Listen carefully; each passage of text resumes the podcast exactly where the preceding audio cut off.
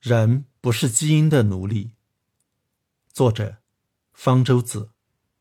文章写于二零零四年十二月二十五日。许多人在干活时，往往一开始磨磨蹭蹭，眼见快到最后一刻了，才开始卖力。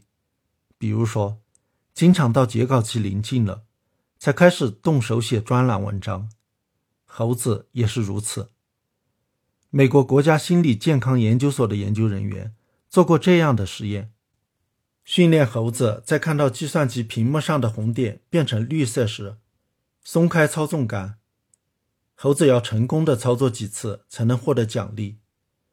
计算机屏幕上有个灰色的横条，越接近奖励目标就变得越亮。猴子由此可知，它离奖励目标还有多远。越接近目标，猴子操作起来越认真、越积极。越准确。研究人员往这些猴子的大脑中注射一小段特别的 DNA，它能和脑细胞中一个关键的基因相结合，暂时关闭这个基因的活动。这个基因生产一种被叫做第二受体的蛋白质，它与多巴胺结合后，刺激神经细胞发生变化。没有了这种受体，这些猴子跟换了个猴似的。变成了工作狂，不再注意何时能够得到奖励，一开始就积极认真的工作，不知疲倦的一直那么干下去。人体也存在类似的受体和机制。这项研究的目的是为了帮助人们认识导致某些心理疾病的生理机制，例如，强迫症和躁郁症患者经常不计报酬、狂热的工作，也许。就与第二受体失常有关。最近，这项研究成果发表后，有人惊呼：“人类奴性基因被发现了！”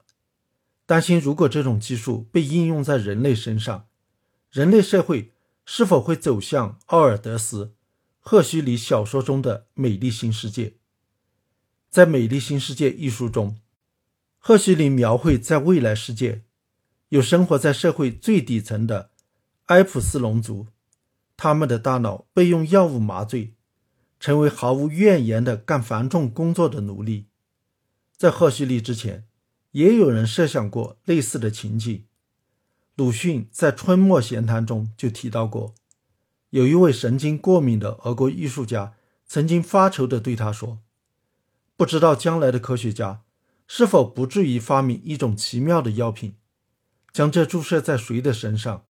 则这人即甘心永远去做服役和战争的机器了。如果用遗传工程技术一劳永逸地让人变成天生的奴隶，那当然要比使用药物麻醉省事、可靠得多。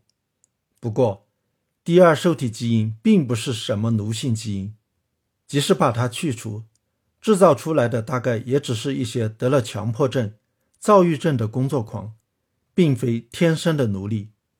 工作狂任劳任怨，却未必就奴性十足，甘心永远任人指使。那么，我们有没有可能将来某一天在人身上发现奴性基因呢？我觉得这个希望很渺茫。